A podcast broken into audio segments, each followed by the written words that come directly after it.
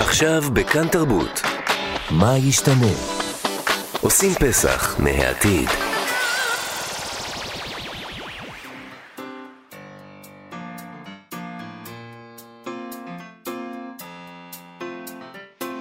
מה שכרוך. עם יובל אביבי ומה יעשה לה.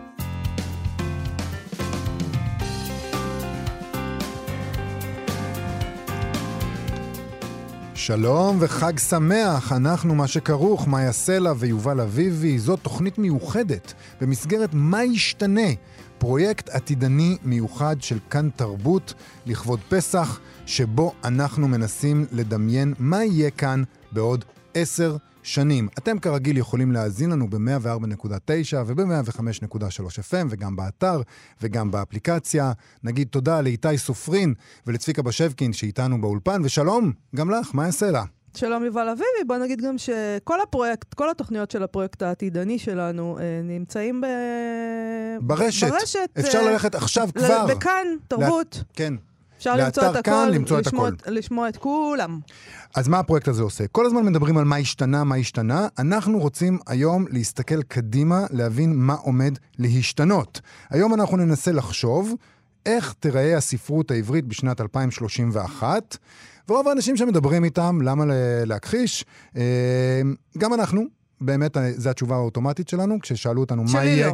לא שלך לא? מה פתאום? מה אוקיי. זה אם אתה מדבר בשמי? סליחה. אוקיי, סולחת לך. אז אני עונה בקלות על השאלות. כששאלו אותי מה יהיה הספרות העברית בשנת 2031, מה הייתה התשובה? מה זאת אומרת? לא תהיה כבר ספרות אני עברית. לא אמרתי דבר כזה ולא הייתי אומרת בחיים דבר כזה, אני אמרתי דבר אחר, אני אמרתי 2031 זה עתיד, זה עוד שנייה, זה עוד רגע, מה זה, אתם עושים יהיה? אותו דבר, הכל יהיה אותו דבר. בול, הכל אותו דבר. אני מקווה שאנחנו, אתה יודע, עוד נהיה פשוט. טוב, אבל הספרות בוודאי תהיה. אנחנו ננסה בכל מקרה לא להגיד שהכל יהיה אותו דבר היום, וגם לא להגיד שהספרות העברית תמות.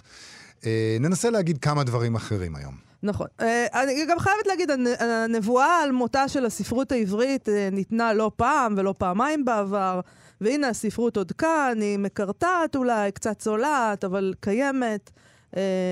אה, בוא, בואו לא נהיה היסטריים, אם כי כמובן גם על זה יש חילוקי דעות, ואנחנו נראה מה יגידו לנו היום. אנחנו נדבר היום עם דוקטור ליאור זלמנסון, חוקר בפקולטה לניהול באוניברסיטת תל אביב ומשורר, נשמע ממנו.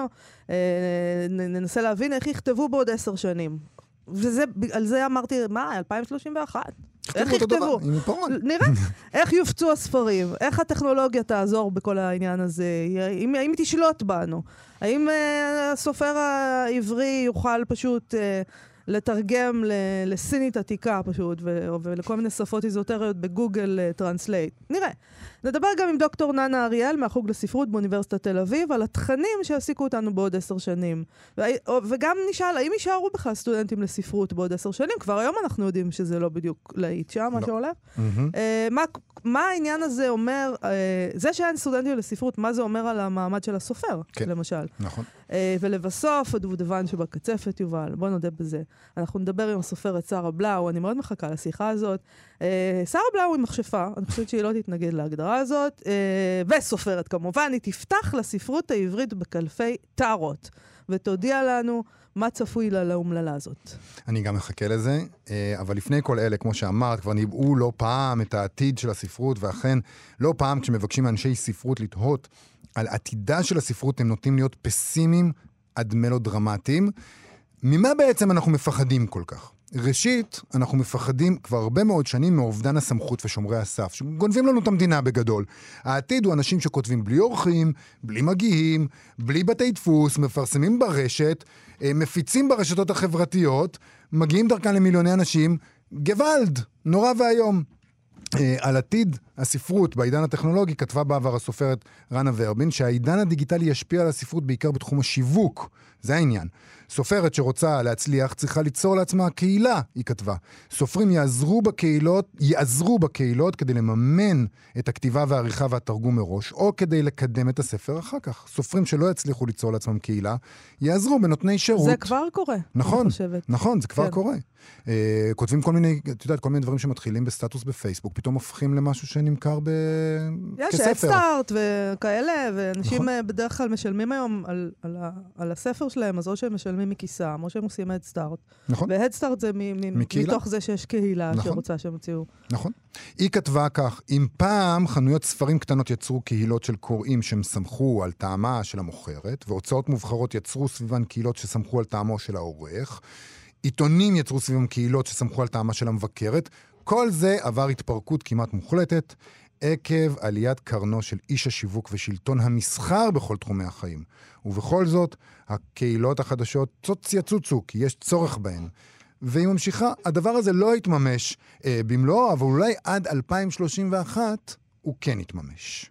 טוב, אה, עוד דבר שאנשים ניבאו בעבר שיקרה לספרות העברית זה שהיא תפסיק להיות אה, ספרות עברית בעצם, כמו ג'ינס והמבורגר, הספרות הישראלית. תהפוך לסניף של אמריקה בעולם הגלובלי שבו הכל נראה אותו דבר, היא תאבד קשר לארון הספרים היהודי, היא תיראה כמו כל הספרויות בעולם, היא תהיה ספרות ישראלית, אבל לא עברית נגיד, אולי.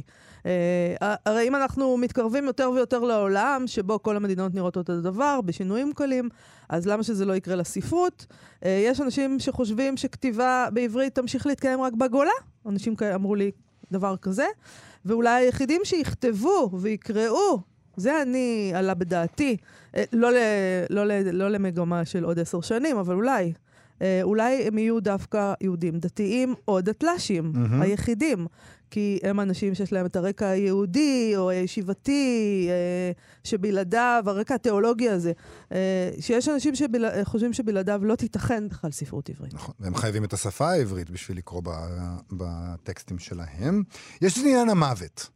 יש את עניין ההשמדה של הספרות העברית, וזה מין מנהג כזה של העיתונות פה, נגיד לקראת שבוע הספר. תמיד הולכים ומראיינים אה, אנשי ספרות ושומעים מהם שזהו, אלה הם ימיה האחרונים של הספרות העברית.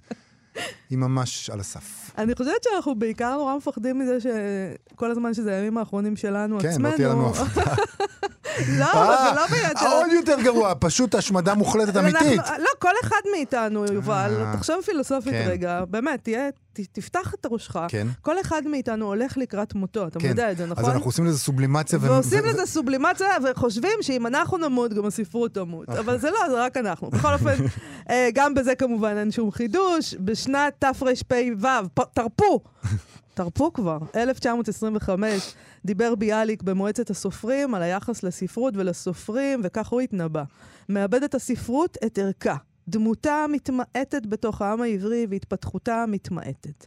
השפעתה הולכת ומצטמצמת.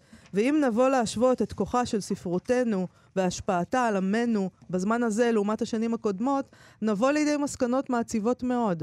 ולא רק המצב החומרי של הספר והספרות העברית הוא עדות נאמנה על עת הצרה שקמה לספר, אלא עוד יותר מזה המצב הרוחני. נתקלקל איזה בורג במכונת הרוח שלנו. אם נאחר את המועד, מי יודע מה ילד יום. ואגב, זה, תחשוב, אם מישהו היה כותב את זה היום, נתקלקל איזה בורג במכונת הרוח שלנו, היינו חותמים, נכון? לגמרי. זה מתאים. מדהים שהוא כתב את זה אז, כי כאילו, אתה אומר לעצמך, מה, אבל זה- אז היה היה ביאליק, כן. היה לכם את ביאליק. היה לכם את ארון הספרים היהודי, היה, כאילו, באמת ידעתם כל הדברים שאנחנו כבר לא יודעים היום. תשמעי, חלפו חמש שנים מאז, ביאליק לא הפך לאופטימי. ב... שוב הוא התנבא על עתידה הקרוב של הספרות, אני חושב שהוא הפך לפסימי. מהטקסט הפסימי שלו הוא נהיה עוד יותר פסימי. הוא התנבא על עתידה הקרוב של הספרות העברית בוועידת הסופרים בשנת תרצ"א. יש פחד גדול, כי בעוד שנים אחדות לא נמצא כבר קהל שומע לנו. הלשון העברית תשכח לגמרי. מוכרח שיעשה איזה מעשה רב לשבור את האפתיה ואת האדישות מצד הקהל העברי כלפי הספרות העברית וכלפי הספר העברי. הסופרים יעזבו את הספרות, הוא מאיים. לא לזמן רב הם יכולים לעמוד במצב כזה. יש כאלה שהולכים ונשמטים אחד-אחד מתוכנו, פונים לספרויות אחרות, ללשונות אחרות, תחילה ליידיש, אחר כך גם ללשונות זרות, ויהיה סכנה גדולה שבעוד זמן מה, הנה כל נושאי דגל התחייה אה, ומדברי רמות וגבוהות על התחייה, ימצאו פתאום שנשארו בלי קהל, ואין להם למי לדבר. ימצאו אוזניים ערלות, אשר לא יבינו ללשונם. סוף סוף הספרות אינה פונקציה פיזיולוגית או ביולוגית שהולכת ונעשית מאליה מבלי כוונת מכוון. אה, בלי טיפול וטיפוח ועבודה בפינה זו, תהיה הספרות הולכת ופוחתת, תהיה הולכת ומתמעטת ותגיע עד לאפס. גם הסופר ניזון מחיבת הקהל ומשימת לב. אם הוא יודע שהספר שלו בא לידי קהל, ליד קורא, זה מוסיף לו גבורה וכוח, אבל אם הספר מונח כאבן שאין לה הופכין, גם רוח הקודש שלו מסתלקת. לא תעבורנה שנים מועטות, ולא יהיה זכר לספר העברי. טוב, פה הוא מדבר קודם כל על הבעיה שעמדה בפניהם אז, אה, של תחיית השפה, כן. של העברית, אנחנו כבר לא נמצאים במקום הזה. אה, הוא כמובן יודע שהספרות היא לא רק הספרות, הוא, אומר שם יש סכנה גדולה שנעמוד בפני חלל ריק. הספרות העברית היא-היא שהדליקה את האש, בלעדיה האש תכבה. כלומר, כל העסק הציוני הזה יגבה בעקבות הספרות. אה, אז זה מה שראה ביאליק של שנת 1930. אה, אני יכולה להגיד, קפוץ המון המון שנים קדימה, פרופסור מנחם פרי כאן אצלנו השנה אמר שכבר הספרות העברית איננה בעצם. אה, הוא אמר, אמנם נכתבים ספרים, חלקם אפילו ספרים טובים. רק כעסו עליו, ישר כולם קופצים. איך אתה אומר את זה? כל אחד שכותב ספר חושב על עצמו, איך הוא מבטל אותי ככה? לא, הוא אמר, יש אמנם ספרים. נכתבים ספרים, חלקם אפילו טובים, אבל כל האקו-סיסטם, זה הסיפור, של הרפובליקה הספרותית, אם נקרא לזה. הדבר הזה כבר נגוז, לפי פרופסור מנחם פרי, אה, אבל אנחנו עוד פה. אה, אני מקווה שלפחות לעשר השנים הקרובות, או לפחות לשעה הקרובה. או לפחות לשעה הקרובה. בואו נשמע את שרי ונמשיך.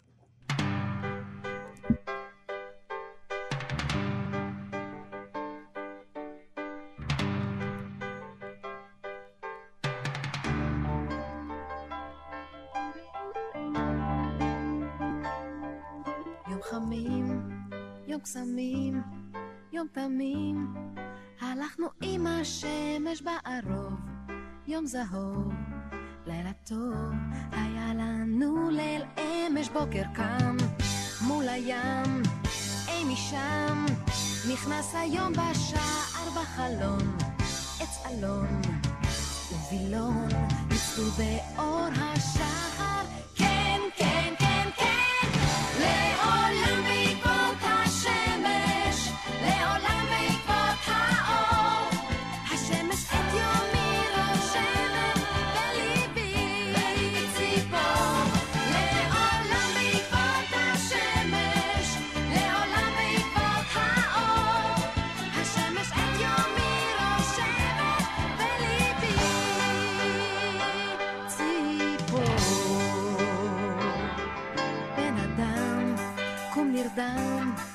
לא נדם, הרוח שבתכלת ראש הרם, אור קרב, אור זורם, ישר אל סף הדלת, כן, כן, כן, כן, לעולם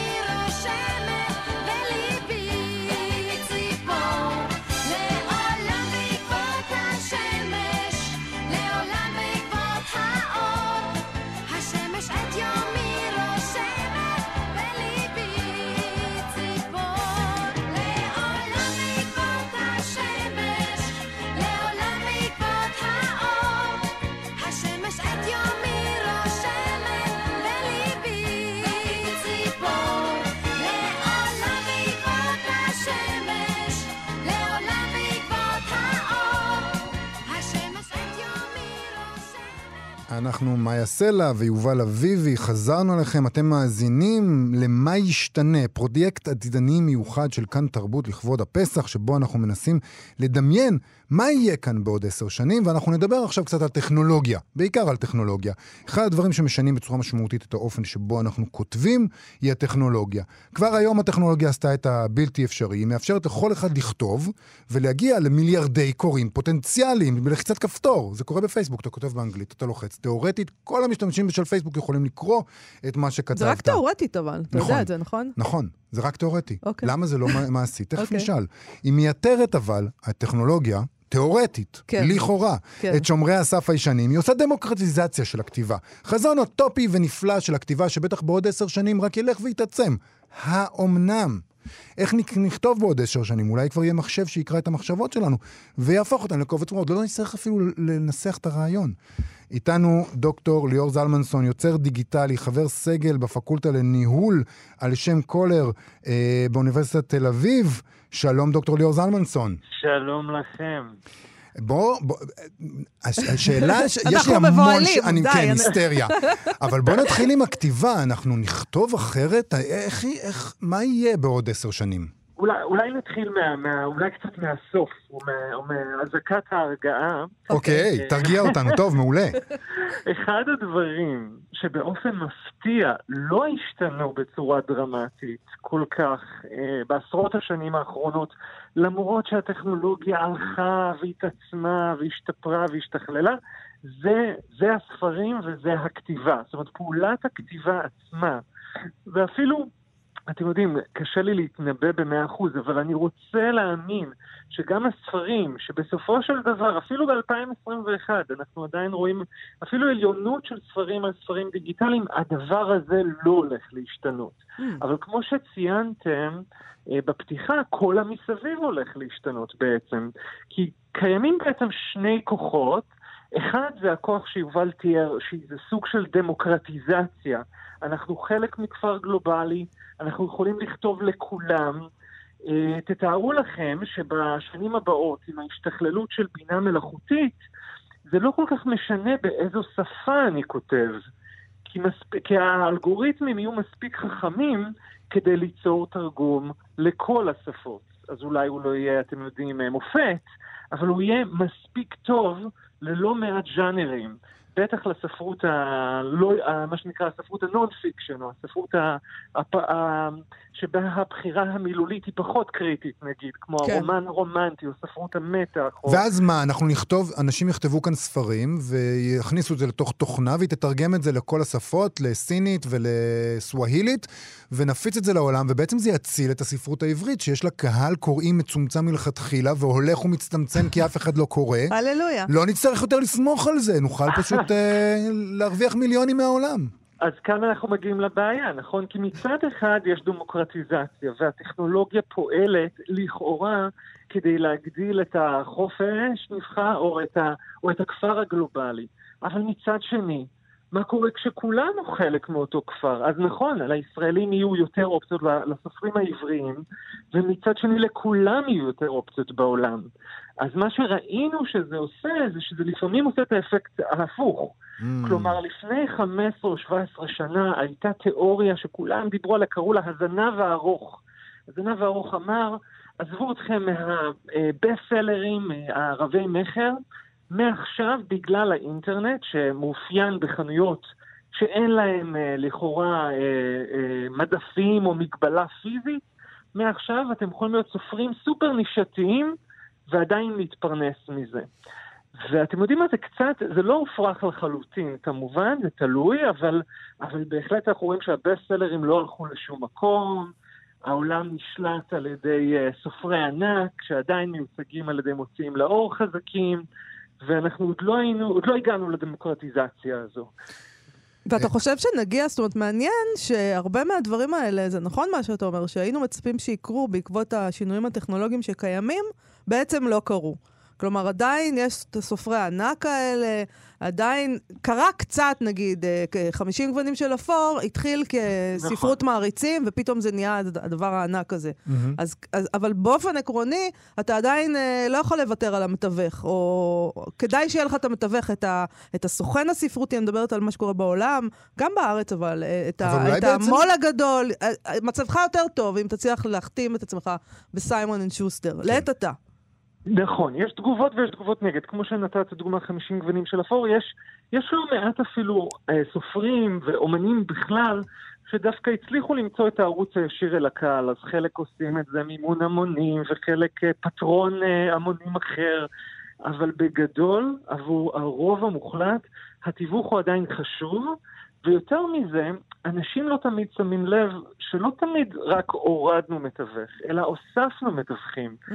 כלומר, כל הפלטפורמות הגדולות, האלגוריתמים, הם המתווכים. Mm. היום סופרים צריכים בעצם לכתוב באיזשהו מקום גם לקורא האלגוריתמי, לזה שבוחר האם למשל יראו אותו בתוצאות החיפוש, האם, אה, אתם יודעים, הספרים הופכים להיות יותר מתאימים. באיזו רשימת רבי. מכר אמזון יחליטו להציב אותו? האלגוריתם של אמזון יחליט להציב אותו. נכון, הרי כדי להגיע לרבי המכר של אמזון, לפעמים צריך גם להבין את האלגוריתם, לא רק כדי להבין את הספרות. זה צריך להבין- סיוט. זה הרג הספרות האמיתי. לא, אז- הגרפומניה שכל הדבר הזה מייצר. אפשר נכון. לדבר קצת על גרפומניה, או שזה לא במסגרת? כלומר, כאילו, בסוף כל אחד יכול, יישב בבית, והאמת שזה כבר קורה. ויכתוב לעצמו. והוא כותב... הוא יהיה הקורא לא, היחיד של עצמו. כן, זה גם משהו. אבל רגע, אם אנחנו כבר מדברים על גרפומניה, בואו נדבר על מכונות אחרות, מכונות כותבות. אנחנו נמצאים עכשיו אה, ב... ב...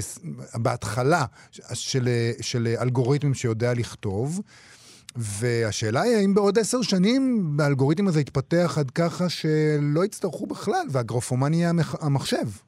אז פה, פה באמת יש סיבה אולי לחשש במרכאות, אה, במיוחד בז'אנרים מסוימים, שכן האלגוריתמים מחוללי הכתיבה, כמו ה-GPT2, עכשיו יש GPT3, הם באמת משתפרים בצורה יוצאת דופן. הם לומדים סגנונות כתיבה, והם יודעים להשלים אה, בעצם אה, על פי אה, מאגר נתונים הולך וגדל. אה, כך שבז'אנרים מסוימים, נגיד באמת נדבר על הרומן הרומנטי, שבו זה לא באמת חשוב, זאת אומרת, אני קורא אותו בשביל עוד, עוד מאותו דבר. אני דווקא רוצה את הנוסחה. או ספרות מתח שאני רוצה בנוסחה, יכול להיות ששם באמת זה ייתר את הסופר האנושי.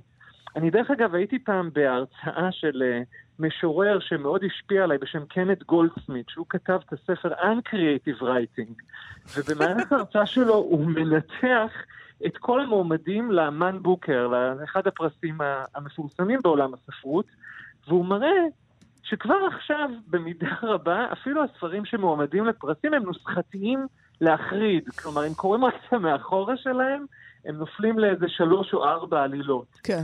בעולם כזה באמת נשאלת השאלה, אוקיי, מה כבר, מה כבר שונה? מה כבר כלומר, הפסדנו? כן, האלגוריתם כן. במוח של האדם, או האלגוריתם אה, קצת יותר מהוקצע במחשב? בדיוק, והאלגוריתם במוח של המחשב גם יכול אולי להיות פתח לעלילות אחרות, או המצאה של סגנונות ספרותיים שלא חשבנו עליהם. כן, כי- דברים שיתחילו כמוטציה או כפוקס, ויתבררו כ- כגאונות בדיעבד.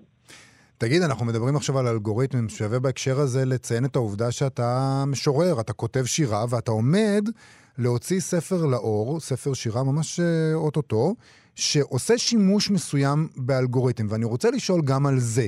בוא נצא רגע מנבואת הזעם הזאתי של אה, המחשב יחליף את האדם, אבל אולי האלגוריתם יהיה איזה בן ברית, הוא יוכל לעזור לנו, אה, אולי זה... חבר דמיוני. חבר דמיוני, בדיוק. הוא לא דמיוני, הוא באמת, הוא במחשב. כן. והוא יעזור, כפ- כפי שהוא כבר אתה עוזר ליוצרים באיזה אופן? כמוך. אתה... שאתה, תאר לנו קצת את, ה, את האופן, אני חושב שאפשר להגיד שהשירה שאתה כותב היא בשלב שבו אנחנו נמצאים עכשיו, היא מאוד ניסויית, היא מנסה, היא בודקת את האפשרויות האלה.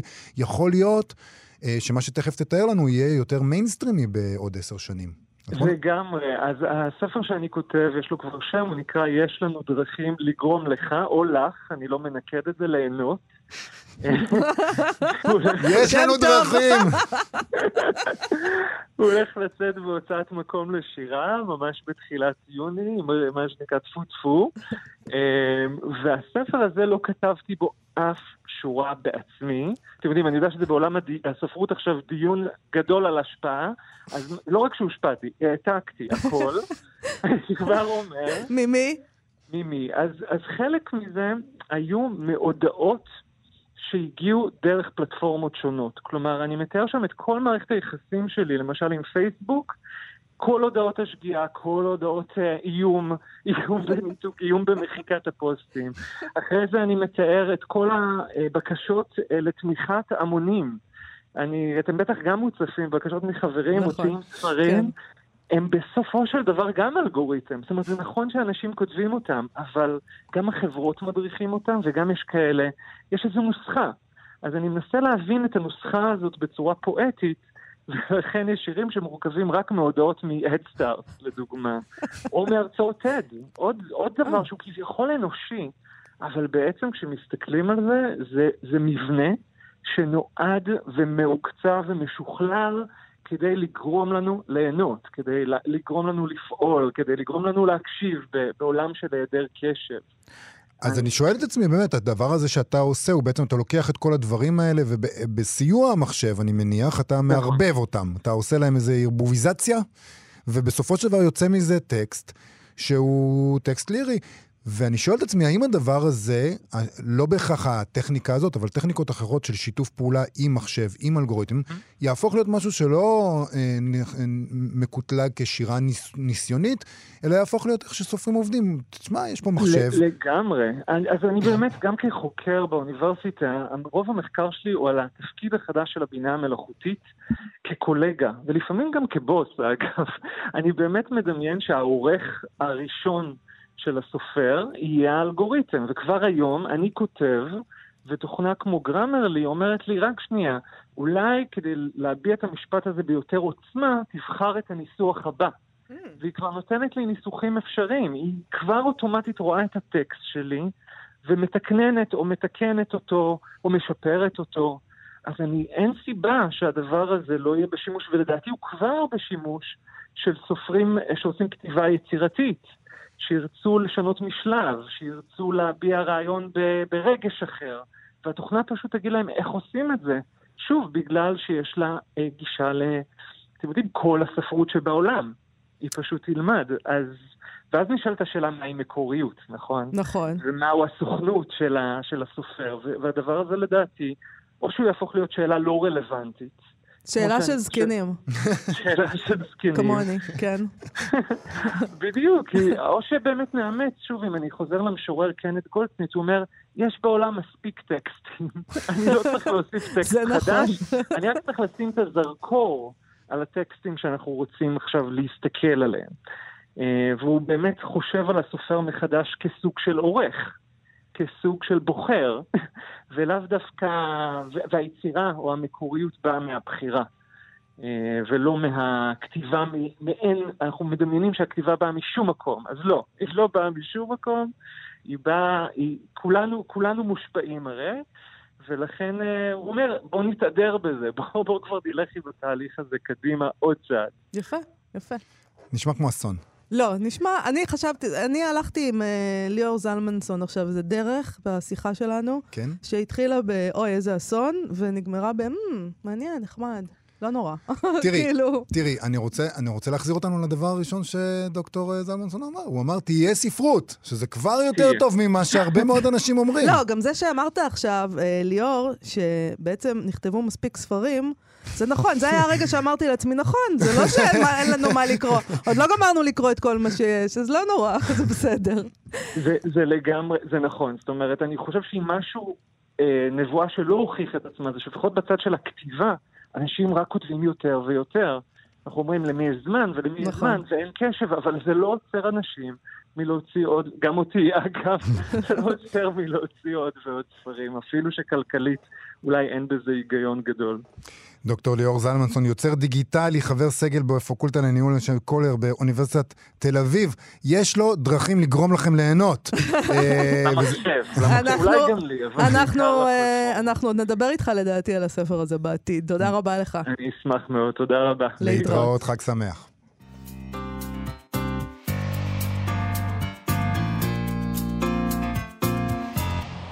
אנחנו מאיה סלע ויובל אביבי, ומה ישתנה? פרויקט עתידני מיוחד של כאן תרבות לכבוד פסח, שבו אנחנו חוקרים את הספרות העברית כפי שתיראה ב-2031. מעבר לטכנולוגיה, יש גם את הספרות עצמה, מה יעניין אותנו? באיזה ז'אנרים נתמקד? האם עדיין ספרות תהיה מה שאנחנו מחשיבים היום כספרות? איתנו דוקטור ננה אריאל, חוקרת ומרצה לרטוריקה בפקולטה למדעי הרוח באוניברסיטת תל אביב, מייסדת בית הדפוס הביתי הזעיר דפוס בית, וסופרת ילדים. שלום דוקטור ננה אריאל. שלום, מאיה, מה שלומכם? בסדר גמור. בואי אולי נתחיל עם, ה, עם השאלה הגדולה, איך בכלל נגדיר מהי ספרות ומהם ספרים בעוד עשר שנים, ב-2031? האם באמת בזמן כל כך קצר ההגדרות שלנו יכולות להשתנות? תראו, הנבואה ניתנה לשוטים, אבל כנראה שכולנו קצת שותים, כן? אני, בטח אני. אנחנו גם רוצים להשתתות, לא רק שאנחנו שותים. בדיוק, בדיוק. אבל אתם יודעים, בגלל שאנחנו מדברים על עוד עשור, אז תכלס אנחנו מדברים על מגמות שקורות כבר עכשיו, והשאלה הגדולה בעיניי, למה בכלל נקרא ספרות ולמה נקרא ספר במובן החומרי. כן. אז ברור, ברור לגמרי לדעתי שהמהפכה הדיגיטלית של ספרים לא הולכת לשום מקום, היא רק תתרחב, היא רק תעמיק, אבל אה, מה שקורה היום הוא מוזר, כי הספרים הדיגיטליים, לא יודעת אם שמתם לב שהם קצת מחקים את הספר המודפס. זאת אומרת, הם נראים די דומים לדפוס, נכון? דף אחרי דף, נכון. ניסיון לחכות פעולה של דפדוף, והאמת שזה מה שקורה לכל טכנולוגיה חדשה, נכון? הקולנוע בראשיתו ניסה להיות תיאטרון מצולם, בזום אנחנו עדיין, עדיין מנסים לעשות הרצאות פרונטליות כאלה, והאמת שהכי מעניין שגם הספר המודפס בראשיתו, במאה ה-15, ניסה לחכות כתבי יד.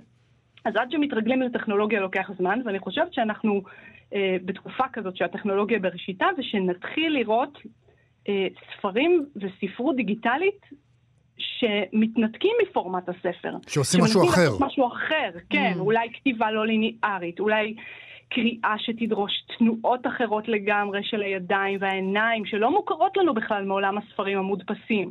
אולי ספר שהוא שבב בגוף, אולי טשטוש גבולות בין ספרות לבין עוד מדיה. אבל אתם יודעים, זה כמובן יהיה מאוד, אה, יהיה אנחנו מדברים על עוד עשר שנים, אני לא יודע, זה נשמע לי נורא אה, אנחנו כבר שנת שם. שלושת אלפים. לא, אנחנו כבר שם לדעתי, אבל במקביל אני חושבת שזה יהיה, להגיד שהכל יהיה דיגיטלי ולהספיד את עניין הספר, את, אה, את, אה, ספר, את הספרים, את עידן הספר, זה, זה גם לא נכון, כי תהיה תנועה הפוכה. ככל שעולם הספרות יעבור לדיגיטל, תהיה תנועה לאחור שמדגישה ארכיונאות ושימור וחזרה למלאכת הדפוס. זאת אומרת, ככל שספר בדפוס יהיה נדיר יותר, זה יהיה דבר שיותר אנשים יחפשו, ש- כמו שהם מחפשים היום את תקליטי ויניל. שזה מה שאת בעצם עושה, זאת אומרת, בית הדפוס הביתי הזעיר חלק ממה שאת עושה, אבל יש לך בית דפוס ביתי זעיר, דפוס בית, שבו את ממש עושה את הספרים ביד. נכון. אז מה שאת אומרת זה שאני מתכוננת למניות של אה, של 2020. זאת אומרת. שאת את תנועת הנגד באיזשהו אופן לדבר הזה שהמאוד מתקדם והדיגיטלי וזה, ואת מייצגת באיזשהו אופן במעשה הזה שלך אה, את אה, תנועת הנגד הזאת, ש... כי, כי אני מרגישה שאני יותר קרובה לתנועת הנגד מבחינת הסנטימנט שלי לפחות, של לרצות לגעת בדברים. הרבה אנשים גם אומרים, אני לא קורא דיגיטלי, אני אוהב את הריח של הנייר, אני אוהב לגעת, אתם, כאילו, החומר, את, את, אנחנו רוצים את החומר הזה גם. אני חושבת שאין סתירה בכלל. אוקיי. זאת אומרת שיהיו שיתופי פעולה בין דיגיט... אנשי הדיגיטל והדיגיטיזציות של ספרים לבין, אה, לבין הספרים. החומריים והדפוס המסורתי. וחייבת להיות שיתוף פעולה אם רוצים לשמר דברים. אני דווקא לא רואה את עצמי כרקציונרית, אני מאוד מתעניינת בטכנולוגיה. אין לי למשל ספק ששאלות של ספרות ובינה מלאכותית יהיו שאלות שאי אפשר יהיה להתעלם מהן בעוד עשור. כן. ולדעתי כל הספקנים ייאלצו לאכול את הכובע. Face it, מחשב כבר היום ובטח עוד כמה שנים, ידע לכתוב ספרים טוב יותר מרוב האנשים. טוב יותר. ת- תמיד, י- וואו. כן, תמיד יבואו ויגידו, המחשב לעולם לא יוכל להיות דוסטויבסקי או קפקא, אוקיי, 99% מהסופרים לא יכולים להיות דוסטויבסקי. מה עם- מה עם הנושאים? בואי רגע נעזוב את הטכנולוגיה ונדבר על מה יעניין אותנו בעוד עשר שנים. אילו ז'אנרים וטכניקות של כתיבה אה, ישלטו? האם עדיין כל כך נאהב, ננהה אחר אוטו-פיקשן? לא חושבת. תראו, אני חושבת שככל שנפנים שהאדם הוא פסיק בהיסטוריה הגדולה, יכתבו יותר גם על נושאים שהם היום די בשוליים, בספרות העברית לפחות, כמו הטבע והחלל. וכמובן שבגלל שעוד עשור ייגמר הסכסוך הישראלי-פלסטיני, אז יהיו עוד הרבה, הרבה ספרים אוטופיים שידברו על עתיד משותף. או שלא, ההפך, דווקא הידרדרות איומה שתוליד לא ספרי מלחמה קלאסיים לדעתי, שכבר אנחנו מכירים, אלא אולי דיסטופיות עקובות מדם, כאלה שכבר, הסכסוך אנחנו כבר לא יודעים מה זה, אלא רק יכולים לדמיין אותו. זה, זה משהו, אני חושבת, מאוד, אה, מאוד מעניין. בת- בת להרים. מה, מה, עם, מה עם ביקורת ספרות? אנחנו תהיה ביקורת? או עוד יהיה לנו- שבאנו להר... עוד יהיה לנו להרים? עבודה? תראו, אם יש, אה, מדברים על בינה מלאכותית סופרת, אז אני חושבת שאין סיבה שלא תתהווה גם ישות אוי, זה כזאת יופי. מבקרת. אבל זה יכולה להיות אישות נורא אכזרית, כי אין לה בכלל את העניין הזה של אוי, זה בן אדם, אף אחד לא יגידו, אוי ואבוי, זה אישי. זה אישי. אפשר פשוט להתאכזר. אה, תראו, אה, זה מפתיע מאוד, הבינה המלאכותית. יש לה, יש גם מנגנונים של אמפתיה שהיא יכולה Mm. ללמוד, זה מאוד מאוד מאוד מפתיע מה שקורה שם. אה, לגבי חוקרים, אבל זה אולי שאלה. קצת אחרת. כן. מה עם חוקרים? כן, אקדמיה, מה יהיה שם? הרי אין, תל, אין, אין, אין תלמידים ב- בפקולטות, כמעט, בוא נכון. נגיד. אז מה יהיה עם האקדמיה באמת? תראו, מבחינת האקדמיה, מה אני אגיד לכם? יש לי תחושה ששאת הדוקטורטים והמחקרים שנשענים על תיאוריות צרפתיות פוסט-מודרניות הוקדשה. דרידה, לדעתי, יהפוך למקרה היסטורי מרתק, אולי משהו כזה בתולדות צרפת, ונוכל להמשיך הלאה, למשל לחקור כל מיני אוצרות שמחכים בארכיונים שאף אחד עוד לא נגע בהם, אה, לחשוב איך ספרות עובדת בעידן דיגיטלי ובאמת בתרבות של בינה מלאכותית.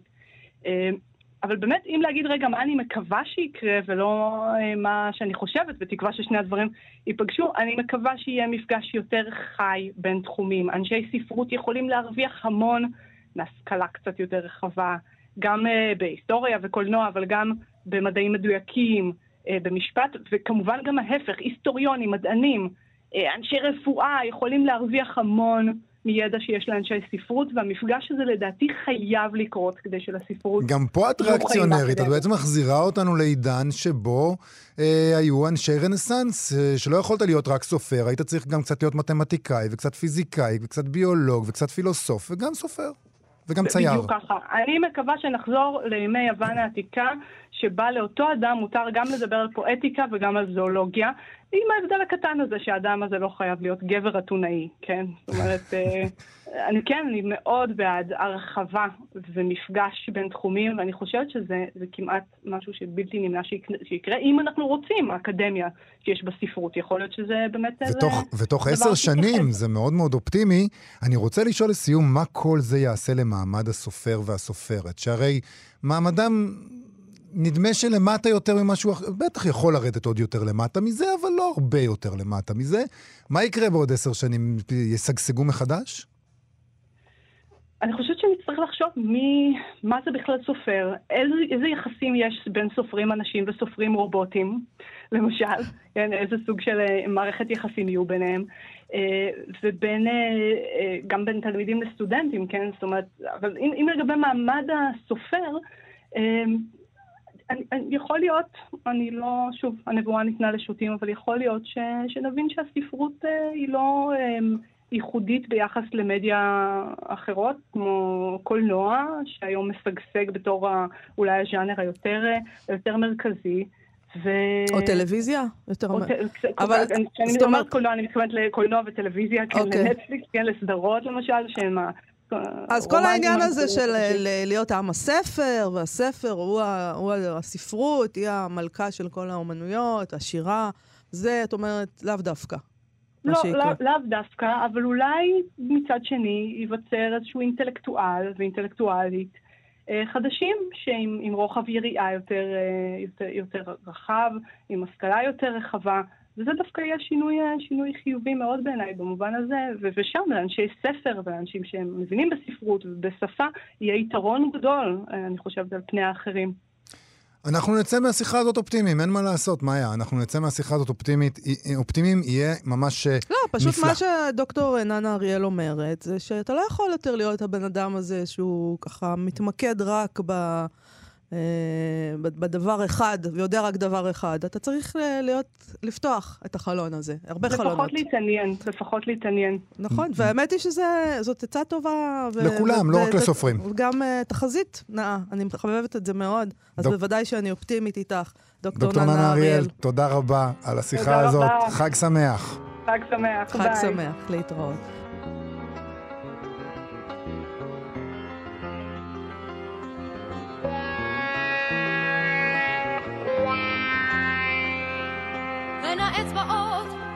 המבטים, בין המקומות שלנו, המסומנים באהבה. בין החלומות, בין השושנים, בין האהבות שלנו, בימים יפים של אגדה.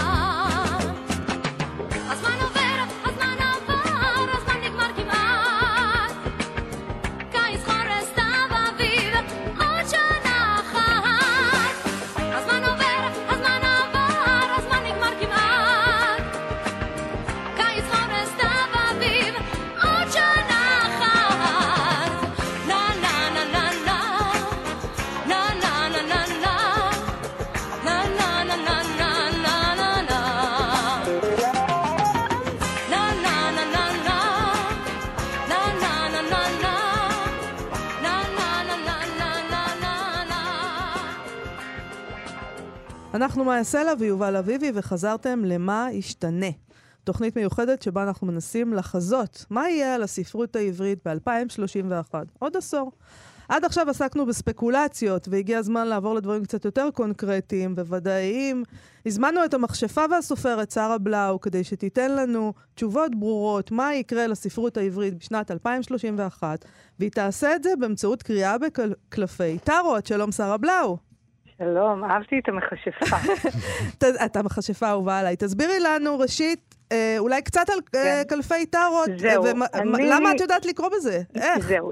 קודם כל, זה באופן טבעי, תמיד נמשכתי לזה. תמיד נמשכתי למה יהיה, ולמדתי לפני uh, כמה שנים אצל uh, יואב בן דב, זכרו לברכה, הוא פתח בווינגייט קורס uh, לקריאה בטארוט.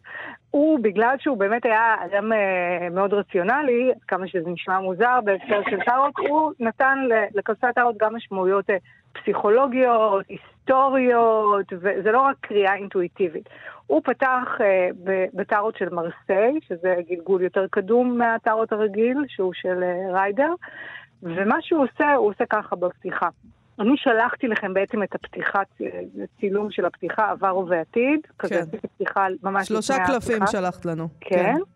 והוא מאמין מאוד, הוא קורא לזה קריאה פתוחה. כלומר, יש את הפרשנות הקלאסית מה הקלפים אומרים, אבל הוא מאוד, אה, בעיניו זה חלק מהסיפור שהשואל קודם כל אומר מה נראה לו, מה הקלפים אומרים לו, ואז הקורא בקלפים אומר מה המשמעויות שלהם. אז אני שלחתי לכם שלושה קלפים של עבר, הווה ועתיד, שעבר זה הקלף השמאלי, ההווה זה הקלף המרכזי, והעתיד זה הקלף הימני. נגיד רק למאזינים קלף. שמי שרוצה לראות- לצפות בקלפים האלה יכול לעשות את זה, שמנו את זה בעמוד הפייסבוק אה. של מה שכרוך, ואפשר לראות ביחד. איתנו. אוקיי.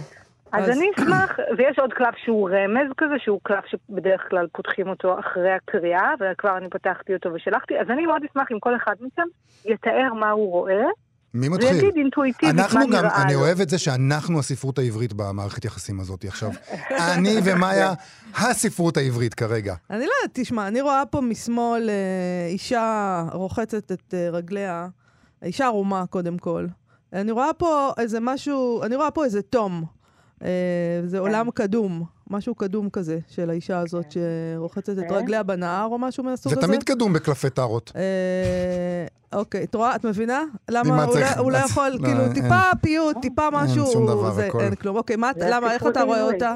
אה, לא, זה ללא ספק קדום, אבל היא- קודם כל צריך להגיד שהיא היא נמצאת אכן באיזה מקווה מים טבעי. זאת אומרת, היא לא באמבטיה, ויש מעליה כוכבים, צריך לשים לב שגם יש צמחים צהובים מאחורה, ולמעלה יש אה, כוכבים ואולי משהו, כוכב גדול, שאולי הוא השמש, והיא אכן רוחצת את אה, יפה. רגליה. כן, יפה אגב ההדגש לכוכבים, הקלף נקרא באמת הכוכב. מה אתם רואים בקלף האמצעי? מאיה, בבקשה. אני רואה כאן אה, איזה דמות אה, מלכותית, איזה מלך, שהוא אה, חכם ונבון, ו... יש לו אבל- ספר אגב ביד. ויש לו לו ספר. ביד. אני חושב שהוא... כבר, אה, אבל הוא כבר, את יודעת, הוא, הוא קשיש מבחינתי. הוא כאילו, לו- הוא... יש לו משהו- עיגולים שחורים מתחת לעיניים. יש לו, בדיוק, יש לו עיגולים הוא שחורים. עבר דברים. אבל אני חושב שזה איש, איש כמורה, איש, אה. איש דת לדעתי, אה, לא? אוקיי, אני ראיתי אותו כמלך, אבל יכול להיות שהוא איש דת. אני רק אומר שהקלף נקרא באמת אה, הכהנת הגדולה. זו אישה? הכהנת, זו אישה. וואי, איך טעינו, אה. שנינו, והיה ברור שזה גבר. איזה בגרסה של מיזוגנים אנחנו. מרסיי זה פחות, אה, לא, זה לא מיזוגני, כי באמת יש איזשהו ערפול או עמעום לפעמים במין של, אה, של הדמויות. ומה אתם רואים בקלף השלישי, שהוא בעצם העתיד? אני רואה פה ליצן תלוי מה- מהרגל, הפוך. אה, הוא תלוי, הוא, אנחנו לא יודעים, תראי, הוא לא תלוי בג- בגרון. זהו, אז- הוא אז לא מת. הוא לא מת, אנחנו חושבים. אבל אה, משהו יצטרך לגרום לו להסתובב איכשהו, כאילו. הוא לא- תלוי- הוא- הוא תלוי גם רק מרגל הוא אחת, תלוי רק יש לו סיכוי. הרגל השנייה מכופפת. נכון. והידיים שלו משולבות אה, מאחורי ה- ה- מאחורי הגב, כן. כן. והוא לא נראה שמח. זה... הוא כן. הוא ממתין, הוא ממתין שיורידו אותו. יפה. האמת, אתם באופן אינטואיטיבי עשיתם ממש את הקריאות אה, הכמעט קלאסיות. תדעו לכם, אגב, שיצא הקלף של התלוי, כך קוראים לקלף בסוף, אמרתי, אולי אני אחליף את זה באיזה קלף אחר, אבל אמרתי, לא, נלך באמת עם מה שהקלפים אמרו. תכף נדבר באמת על הרמז, את זה נשאיר לאחר כך. לא, אבל זה- נורא שהקלף של העתיד הוא התלוי. זה, הנה, חזרנו למוות. תן לנו לשמוע. אוקיי, בסדר, סליחה, כן, אבל אני יש כל מיני, קפצתי. נכון, יש כל מיני משמעויות לקלף של התלוי. אוקיי. אז באמת, קודם כל הקלפים נקראים, הקלף הראשון של העבר נקרא כוכב, הקלף של ההווה נקרא הכהנת הגדולה, והקלף של העתיד נקרא התלוי. אמ, אז באמת אפשר לראות, גם יש משהו, הדמויות גם דומות אה, אחת לשנייה, יש כל מיני סוגי קריאה, תמיד אומרים בואו נספר סיפור, עבר, הווה ועתיד, אני אוהבת יותר את הקריאות, כל קלף אומר משהו. כן. אז באמת, איך שאני רואה, ואתם יכולים גם להוסיף דברים כי הקלפים מולכם, באמת העבר היה כוכב, המקום של הספרות, הכוכבים הספרותיים. יש משהו שהוא קצת מוזר, לא הבנתי את זה כי למה זאת אישה? כי אין מה לעשות, רוב הכוכבים ב... כאילו בעבר הספרותי הם דווקא היו גברים. זה אבל מאחורי כל סופר מצליח עומדת אישה ששוטפת יובל, את תהיה הרגליים. בשקט, תהיה בשקט, יובל. יפה, לא אהבתי את כן, הפרשנות האופטימית. אה, ובאמת העניין של המים והזרימה, ויש פה, זה מסמל, קלף שמסמל הרבה שפע. Mm. ובאמת זה אפשר. לדעת- זה, כמו הזרקור הזה, הצופה לבית ישראל, זה בדיוק מה שהיינו פעם, אנחנו, כן. הספרות העברית. נכון, המקום באמת הבולט והשפע וגם הכוכבים, ויש פה המשמעות, יש גם סדר לקלפים, זה 17, ש-17 זה נותן לנו בנומרולוגיה קטנה 8, ש-8 גם מתאר את האינסוף, הצורה של השמונה, וגם זה קלף, היום מוזר לחשוב על זה, שקשור באמת ל- ל- לכסף, למעמד, ל- לכוח, שזה אם אני Mm. חושבת על הסופרים אז. כן, אז זה קלף שהוא מאוד מאוד אה, חזק. היה טוב אה, פעם. כן, כן, כן, בהקשר של הספרות העברית, אני חושבת שכן. ההווה, וזה גם מעניין, ופה כן אני יכולה לראות הסבר לעניין הנשי, שהיום באמת הספרות, ה... כלומר משנות ה-90, הספרות אה, הנשית אה, ככה הגיעה יותר למעמ... לקדמת הבמה. אז זה מעניין, אגב, אין הרבה קלפים עם, עם ספרים, ופה באמת רואים את האישה שאוחזת בספר בידיי, הכהנת הגדולה, זה המידע, זה כן אבל מאוד מאוד מכוסה. כלומר, הקלף הקודם היה איזשהו עירום, איזשהו נכון. חופש, מה שזה פה היא מכוסה, שכבה על גבי שכבה על גבי...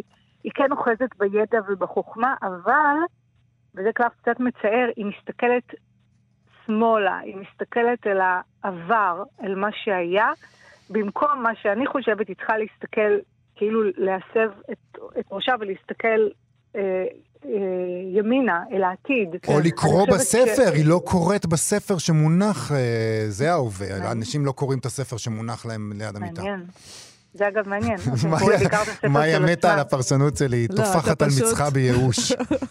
זה, לא, יש, בה- אני כן חושבת, וזה מה שהקריאה שבקלפים של מרסיי, וזה מה שבאמת דוקטור בן דב אמר, הוא אמר, תמיד הכל ניתן לשינוי, כלומר זה מתאר את ההווה. נכון שיש, הקלף האחרון הוא קצת מסתכל על העתיד, אבל הוא אומר, תמיד הכל ניתן. לשינוי, הכל ניתן, זה הקריאה ברגע נתון. עוד שעה תהיה קריאה אחרת, מחר תהיה קריאה אחרת, אבל כרגע באמת רואים שהספרות יותר ככה מסתכלת על העבר, ואולי קצת מקוננת, ומה היה, ופעם יהיה יותר טוב. אבל כן, יש את הספר ביד, שזה כן ממלא, גם אם אני לא קוראת אותו, יש פה משהו אה, אופטימי, שזה כן מתכתב, הקריאה הזאת, היא כן, את יודעת, אה, יש משהו לפעמים בקריאה, אני הרבה פעמים אומרת לעצמי, מה, זה שטויות, זה לא שטויות, זה הכל עניין של מזל, אבל לא, מכל הס- הקלפים, דווקא הקלף הזה הגיע, אז הוא כן מרמז שיש פה משהו.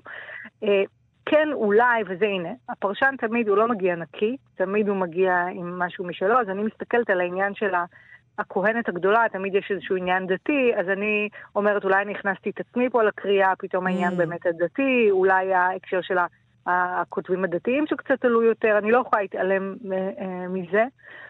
ו... אבל כן, הדבר או שהכי מצער אותי... הקינה על הניתוק שלנו הנוכחי מארון הספרים היהודי. אה, אה, כן, יכול להיות, למרות שכן אני מרגישה שיש איזושהי עלייה או עניין שלו, אבל כן, מה שמצער אותי, ואני לא יכולה להתעלם מזה, שהיא מסתכלת אחורה. במקום להסתכל קדימה. אז בואי נסתכל אנחנו ה- קדימה. כן, הקלף של העתיד, כן, לכאורה הוא נראה קלף מאוד uh, מצער, כן, קוראים לו גם התלוי, אבל מה שכן, התלוי הוא לא תלוי בצווארו, כן, הוא תלוי ברגל. כן. כן יש, וזה מדאיג, זה קלף שבדרך כלל קשור ל- לאפתיה, לחוסר פעולה. למשהו אה. שהוא היה יכול הרי לאחוז בידיים, במקום לשים את הידיים מאחורי הגב ולהיות נכון. מסכן, הוא היה יכול לשחרר את עצמו. כן, וזה די, אפילו די, לא, אולי צריך קצת אקרובטיקה, אבל הוא יכול עם הידיים, זה לא שהידיים קשורות. הוא גם. ליצן. הוא נראה כאילו אקרובטיקה לא זרה לו. כן, נכון, וזה גם עניין של אני מאמינה בקריאה, שהיא גם לא רק מתארת את ה... כן, עבר ובעתיד, אלא גם נותנת כיוון ועצה. אל תהיו אפאתיים. לשחרר, לשחרר את עצמכם, לעשות משהו, לנסות דברים חדשים. יש גם את ה... כמו העצים האלה שנמצאים, או המטות, הענפים, לשני צידיו, זה כן יכול... כן, אני רואה פתאום, מעניין, אף פעם לא חשבתי על זה, שכאילו הם כמו כרותים כאלה, מתוך הענפים יש כמו אה, מין אה, אה, גבעולים כאלה שכאילו נחרטו. אבל אני כן חושבת שהקלף הזה הוא כן מסמל איזושהי, הנה, גם פתאום רואים את השרירים ברגליים, הוא לא איזה תלוי ומיובש, הוא נראה אדם, ב... הופכים את הקלף, נראה די חזק, די במלוא כוכב. תסתכלו רגע, תהפכו את הקלף, כן. הוא נראה בעיקר אדיש. נכון, זה מה שאני מסתכלת. נכון, נראה אדיש. נכון. לא איזה מישהו חלש ואומלל, הוא מישהו שהיה יכול לעשות דברים, לא, נשען שם, תלוי עם הרגע, זה אפילו לא תלוי משלים עם בשני גורלו. הרגליים. בקיצור, את אומרת שהקלף הזה לא רק אומר שאנחנו נהיה אדישים, הספרות העברית לא תהיה אדישה לגורלה בעוד עשר שנים, אלא זה רמז. אל, כן. צאו מזה. עוד עשר. שנים אתם צריכים לנער את עצמכם, לצאת מהמצב כן, שנקלעתם אני- אליו. כן, אני כן רואה, למרות שהוא קלף לא נעים, ואם הייתי מעדיפה לראות בקלף של העתיד את השמש, או קלף, יש קלפים שהם יותר אה, אה, מזהירים, אבל אני כן חושבת שזה הכל תלוי ב, באמת בסופר לצורך העניין עצמו, שיש פה אפתיה ו, ואדישות, אבל זה ניתן לשינוי. לא יצא קלף המוות, או אם יש דבר כזה. ולא, אני שקשקתי, יש, יש קלף כזה, מוות.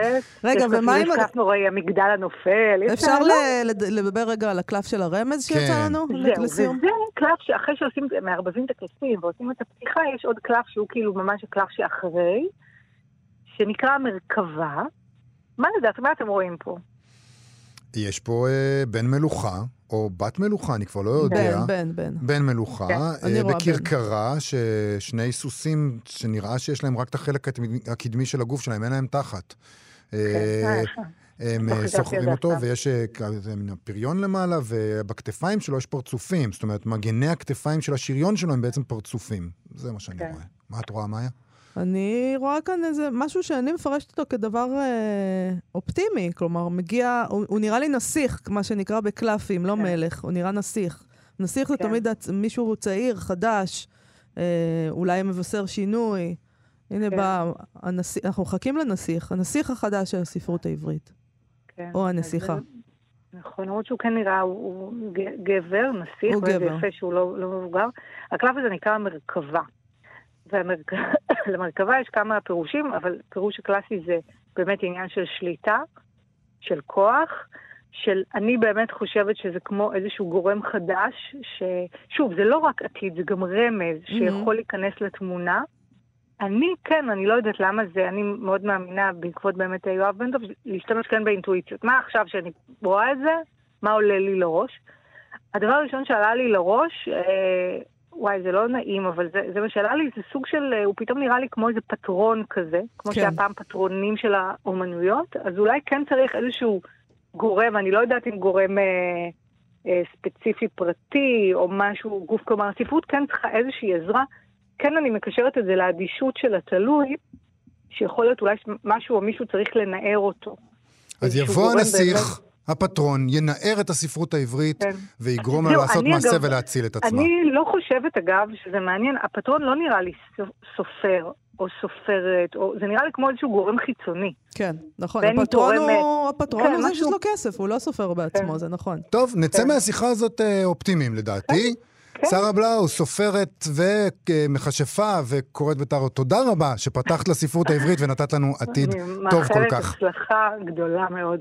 חג. שמח. חג שמח, תודה. להתראות. אה, אנחנו צריכים לסיים, יובל. נכון. אה, נגיד שהאזנתם למה ישתנה, תוכנית מיוחדת שבה ניסינו לנבא מה יקרה בספרות העברית בשנת אה, 2031. זה יום שידורים מיוחד של כאן תרבות לחג הפסח. כבר עכשיו הכל נמצא ברשת, אתם יכולים ללכת לאתר כאן ולמצוא אה, את כל התוכניות האלה אה, ולשמוע אותן. נכון, ואתה יודע, כמו שאמרה אה, ננה אריאל, הנבואה ניתנה לשוטים, אז אתם כולכם יודעים עכשיו מה אנחנו, שותים ומשתתים, אה, אבל אה, יהיה מעניין אה, להקשיב לתוכנית הזאת בעוד עשור אולי, יובל, ולראות עד כמה התבזינו, בהחלט. או צדקנו, תאר לך. אה, תודה רבה למיכאל אולשוונג, צביקה בשבקין ואיתי סופרין, שעשו איתנו את התוכנית הזאת. אה, אנחנו מאחלים לכם חג שמח. להתראות. להתראות. מחדש, שכולם מתחילים, החורש, האוסף, המשורר, האלים, הנופלים עם הרוח, פניני הטללים, והגל החוזר אל חופיו התלולים. מתחילים כמובן גם ירחי השנה, תשרי וחשוון וכסלו. סתיו חדש, ריחני, מתיישב בגינה, להביט איך החורף חולף. ורואה איך גני התפוח נורא, עייפים אחרי הקטיף. איך הרוח פולש לבריכה הקרירה, וחורש על פניה קמטים. וחובט המטר של טבת, ואחריו חודש שבט ופרחיו. באדר הססן, איך פותח רוקסן, לשרב החמסן של ניסן.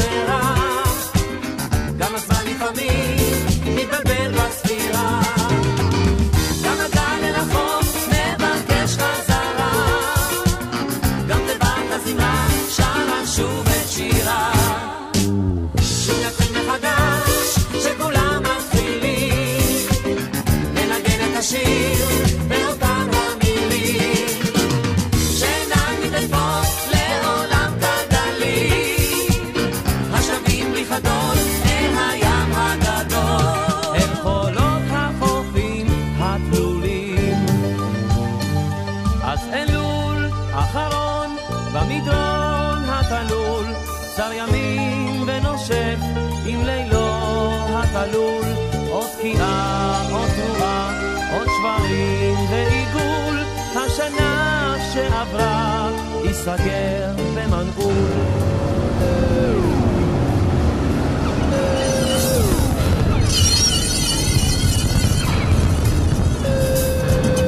מתחילים מחדש, למה לא מה זה רע?